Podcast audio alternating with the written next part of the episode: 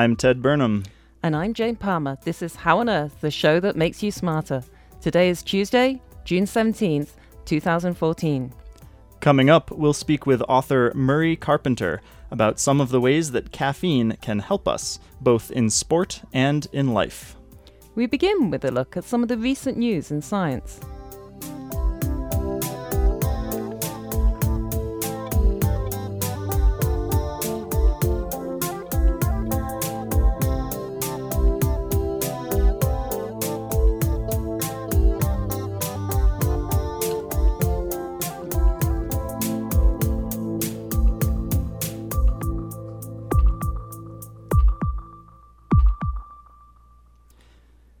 Some people spend years trying to recreate a favorite dish for which they don't have the recipe. For me, it's the mustard sauce from a Japanese hibachi restaurant in my hometown. For some NASA scientists, it's the atmosphere of Saturn's moon, Titan. The dense, cold air on Titan is full of complex organic molecules called hydrocarbons, which give the moon's atmosphere a distinct orange brown haze. Thanks to the Cassini spacecraft that's orbiting Saturn, researchers can use spectral analysis to identify many of the molecules in Titan's atmosphere. But the spectral data also suggested a mystery molecule, one of hundreds of thousands of possible combinations of hydrogen, carbon, and other gases. By mixing some of those gases in a laboratory, along with others like nitrogen, methane, and benzene, the researchers attempted to recreate the conditions on Titan that would allow hydrocarbons like the mystery molecule to form. The key ingredient, nitrogen. The closest spectral match to that mystery molecule was from a polycyclic aromatic nitrogen heterocycle, a nitrogen rich subgroup of hydrocarbons. The lab grown molecule wasn't an exact spectral match for the one on Titan, so there must be other missing ingredients. Just like my mustard sauce needed raw garlic, and then some cream, and a pinch of sugar, and it still doesn't taste quite like the restaurant's version. But as each hidden ingredient is uncovered, the recipe gets closer and closer to perfect. The NASA research is published online in the journal Icarus. For the mustard sauce, it definitely needs some sesame paste, and maybe a little ginger? Hmm. If you hear voices, it might be your conscience reminding you that you shouldn't have eaten that cookie this morning, or you could be one of the 1% of schizophrenics worldwide. For schizophrenics, the voices are anything but benign, most frequently telling people that they're terrible. But a new study may have found the culprit of these unkind utterances. The researchers looked at mice that had a piece of a chromosome removed, the same chromosome that is damaged in some human schizophrenics. In those mice, the region of the brain that processes sound has an excess of dopamine receptors, causing the mice to respond abnormally to loud noises. Too many receptors means the nerve cells get overstimulated by dopamine and other chemicals. Antipsychotic drugs that control the auditory, hallucinations in human schizophrenics target these same dopamine receptors to kind of turn down the volume. So it looks like the researchers have found the genetic origin of the voices. By isolating the gene responsible, scientists may be able to produce new and better drugs for schizophrenia. The study was published in the journal Science. Colorado Springs is 800 miles from the nearest ocean, not the most shark infested place in the world, but it's the headquarters of Fins Attached Marine Research and Conservation, a nonprofit dedicated to understanding and protecting sharks. The organization's founder, Dr. Alex Antoniou, is speaking at Cafe Scientifique in Denver this Thursday.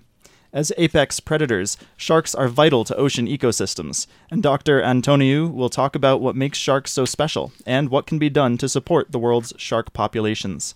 The event begins at 6 p.m. Thursday at Brooklyn's near the Pepsi Center in Denver. Cafe Sci events are always free and open to the public.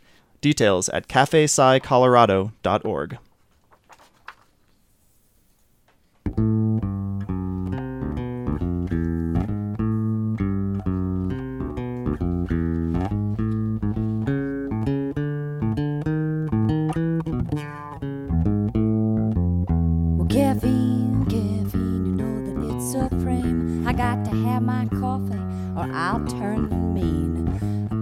the rocks so straight up with cream. You know, I'm a fiend for that bean of caffeine. Caffeine makes you happy. You're tuned in to How on Earth, the KGNU Science Show. I'm Jane Palmer. Chances are you've already had a cup of coffee this morning, or if you're like me, it was a cup of tea. Or maybe if you're truly hedonistic, you started the day with a bar of chocolate. Either way, if any of these options are part of your daily routine, you'd be one of the 90% of the people in this country that regularly consumes caffeine, America's drug of choice. Here to talk to us today is Murray Carpenter, author of the book Caffeinated How Our Daily Habit Helps, Hurts, and Hooks Us. Although he covers the history and culture of caffeine in his book, he's specifically going to be talking about the science of caffeine and how this powerful drug affects our cognition and physical health. In particular, for all you runners, cyclists, and swimmers out there, maybe a few of you in Boulder, he's going to discuss how the right dose of caffeine can help an athlete's performance. Apparently, for you runners who can run a 40 minute 10k without caffeine, ingesting the drug can knock up to 72 seconds off your time. That could put you at least 100 places higher in the Bolder Boulder. Welcome to the show, Murray. Hi, thanks for having me on. Thank you. Now, I believe you were a student at CU, weren't you? Was it in the 80s? How did yes. you first get interested in caffeine? Well, it actually it, it dates back to uh, to Brillig Works, the the uh, the coffee shop that was then on the hill. Uh, I, I lived in a house uh, on the hill, and Brillig Works was between our house and uh, campus.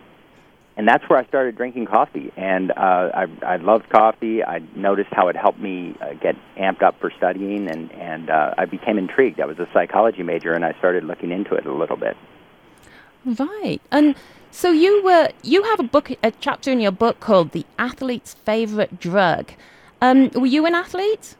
Yes, I was a bike racer, and and I raced for the uh, the the first year that CU had had a bike team. I raced on that team, and uh, even back then, people knew that uh, that, that caffeine could give you a little bit of a a, a boost for for athletic events.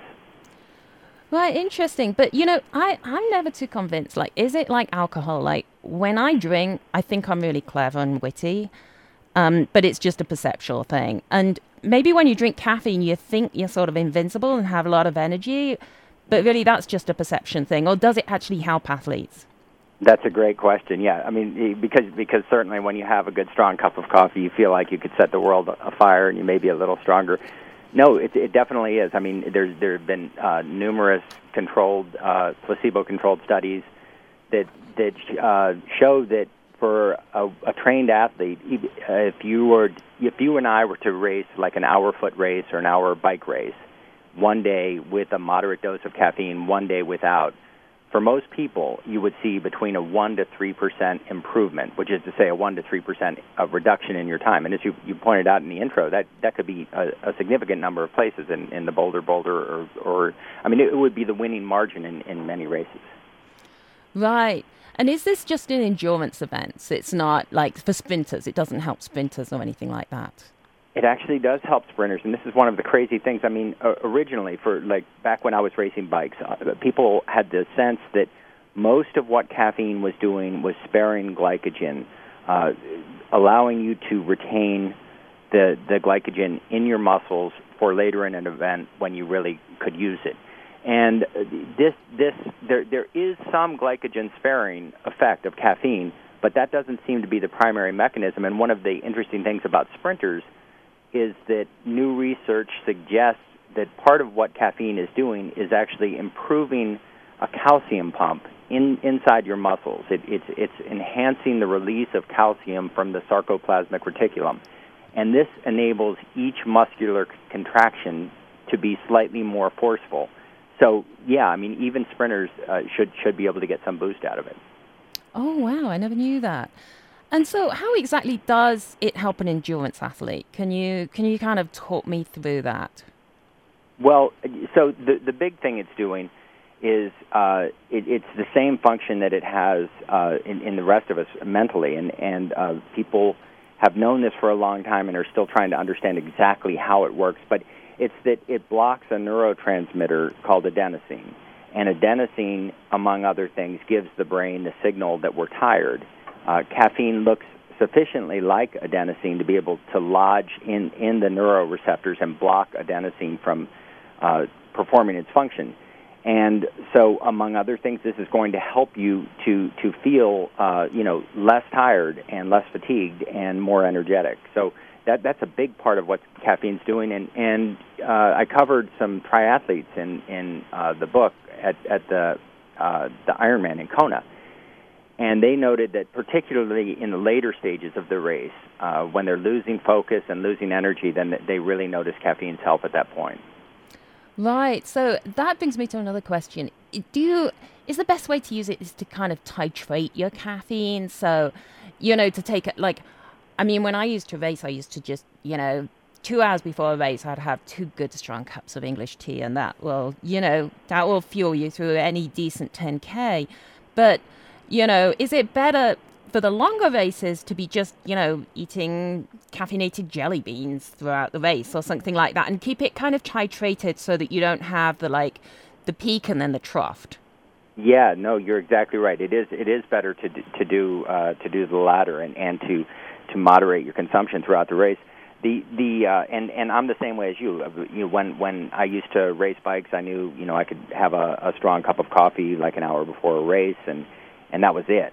But now with all of these new goos and gels, and uh, a remarkable number of them, if not most, are caffeinated, an athlete can really uh, choose exactly how caffeinated they want to be throughout a race. And it, it probably is better. I mean, it certainly is better to stay in that, that sweet spot, which is probably uh, three to six milligrams per kilo of, of an athlete's body weight three to six kilograms. So, say we've got like a 160 pound triathlete guy. How much coffee or caffeine are we really talking about? Yeah, so that would probably be uh, three milligrams for per kilo for him would probably be about 220 uh, milligrams of caffeine. So uh, 10 to 12 to 16 ounce cup of coffee, depending on the strength of the coffee. So that you know, at the low end, it's what a moderate coffee drinker uh, would be using. At the high end, it's you know, it can be a pretty pretty strong dose. I mean, it would be for him, you know, maybe 24 ounces of coffee. Uh, but this is it, it, this also leads to one of the interesting things about caffeine is is the challenges of uh, regulating it as a controlled substance for athletes because the the perfect amount for enhancing your performance also happens to be the amount that you know a moderate coffee drinker might consume daily. Uh, that brings me to my other question for the second half of our show. So you are listening to How on Earth, the KGNU Science Show. I'm Jane Palmer, and we're talking to Murray Carpenter, author of the book Caffeinated: How Our Daily Habit Helps, Hurts, and Hooks Us. So, you know, I mean, I that brings me to if it's helping performance, what's the difference between ingesting caffeine and doping? Seriously. Uh, yeah, boy, that's another great question, and it really depends on who you ask. So I guess the easiest definition is if it's legal, it's not doping, right? Uh, some people argue ethically, and I did talk to a sports physiologist uh, for the book who who argues that if you're taking this substance, uh, this drug, uh, the drug caffeine, in order to deliberately gain an edge over another athlete, which is, of course, what we're all doing when we're trying to optimize our performance in a, in a competitive event, you know, then that is doping. Uh, I take the other view, which is that it's legal. Uh, it, most people are using the substance daily, uh, whether or not to improve their uh, athletic performance. And so I, I don't think it's doping, but uh, it's, it's, a, it's a wonderful question, and it, it raises a lot of interesting, I think, uh, ethical issues. It's a tricky one, isn't it? And I know it brought me to like, what about if we do the effective or with caffeine as carbo loading? So in you know how you wouldn't have carbohydrates a couple of weeks before a race or five days before a race, and then you binge on them the night before. Can you like not have any caffeine for a couple of weeks? Take some on the day of the event, and a small amount, which won't put you over the edge, will actually make you sa- uh, make you quite caffeinated. So you can play it yeah. like that. Well, that's there's been some uh, fair amount of research on this very issue. So, if you're any caffeine user, anyone who uses caffeine regularly, quickly develops a partial tolerance to it, which is to say that you know your next cup of coffee won't affect you as strongly as the cup of co- the first cup of coffee you had when you were caffeine naive. Yeah. So, but the, the research is really mixed on this in terms of athletes. I talked to some trainers and some athletes who who really swear by uh, going cold turkey and then having a stronger caffeine effect the day of the race. Some other research does suggest, though, that there, there's not a huge difference um, whether whether you're uh, abstaining from caffeine or whether you're taking the moderate dose the, the day of the race. I think a lot of people feel to be on the safe side if they want to optimize their performance, then they're going to be caffeine free in the, the, the week, say, going up to the event. Interesting. And um, but you know, my thing is, doesn't caffeine make you dehydrated?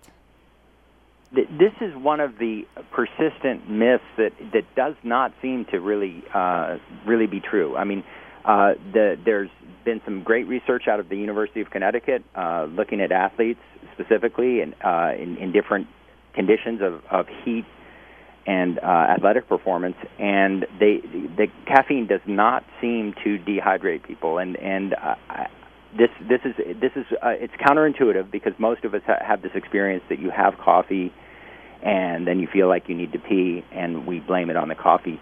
Uh, it, it's probably not quite that simple. Right, interesting. So that's a myth busted. And um, what about stomach or digest- digestion problems? Yeah, some people are very sensitive to, to caffeine and or coffee uh, disrupting their, their, their stomach or GI tract, just just giving them stomach problems. And some of the athletes who I talk to who stay away from caffeine uh, specifically attributed it, it to this this problem. So, yeah, some people some people are very sensitive to that, and it's just this is an individual thing.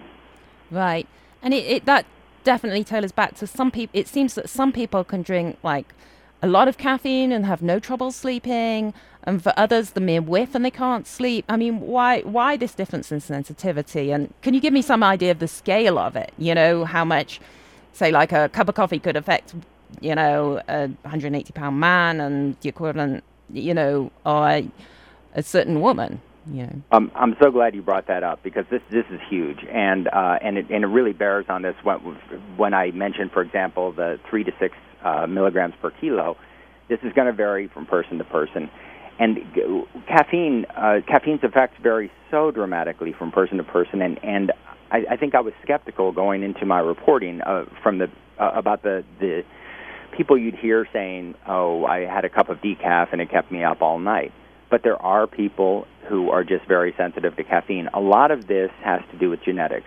Some of us are just genetically predisposed to be uh, either sensitive to caffeine, or on the other hand, there are some people who are uh, sort of almost immune to caffeine's effects. And you know, uh, I think we all know people like this who, who say, "Yeah, I can drink a strong cup of coffee and sleep like a baby." Uh, so, yeah, there's there's a huge range, uh, individual range in how caffeine affects people. And it affects men and women differently, doesn't it? I think I saw on your Twitter feed you cited a study where, you know, there's new research to say that men and women are affected differently by caffeine. Yeah, and this is this is this is new research, and and that's specifically looking at physical effects in teens.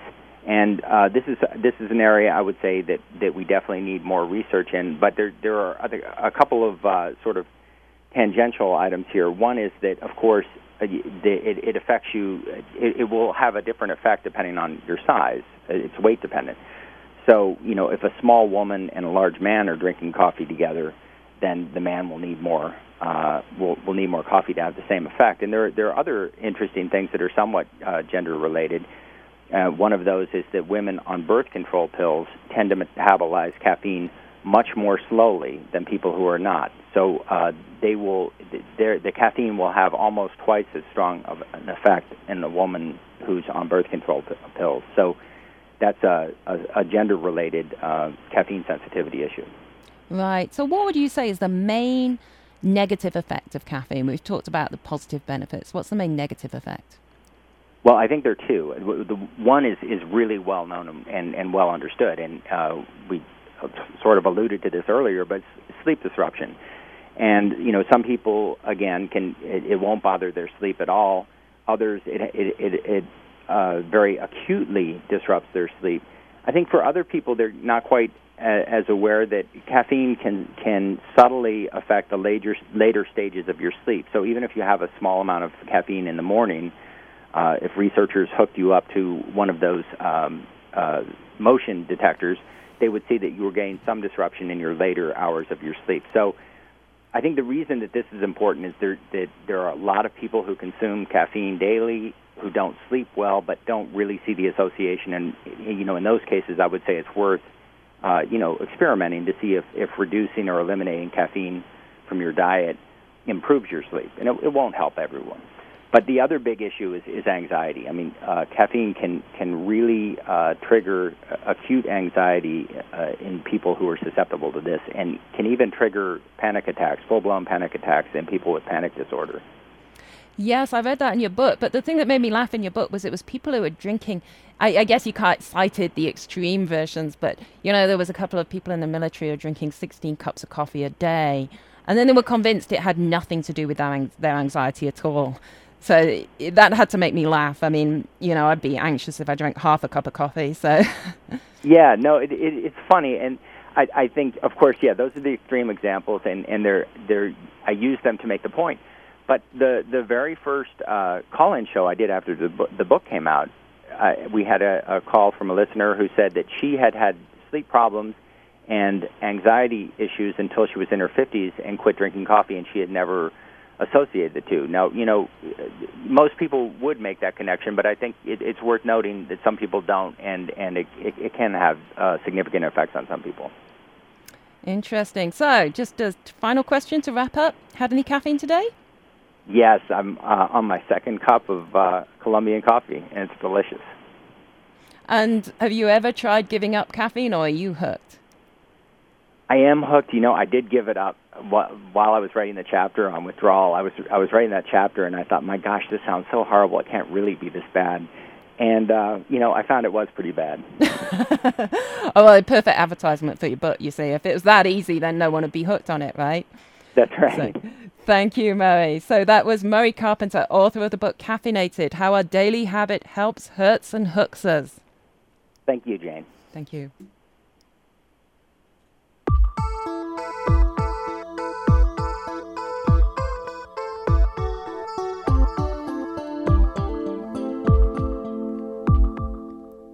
That's all for this edition of How on Earth. This week's show was produced mostly by my co host, Jane Palmer, with a little help from me, and our executive producer is Joel Parker. Our theme music was written and produced by Josh Cutler, additional music from Patty Larkin. Visit our website at howonearthradio.org to find past episodes and extended interviews. You can subscribe to our podcast through iTunes and follow us on Facebook and Twitter. Questions or comments? Call the KGNU comment line at 303 447 9911. For How on Earth, the KGNU Science Show, I'm Jane Palmer. And I'm Ted Burnham.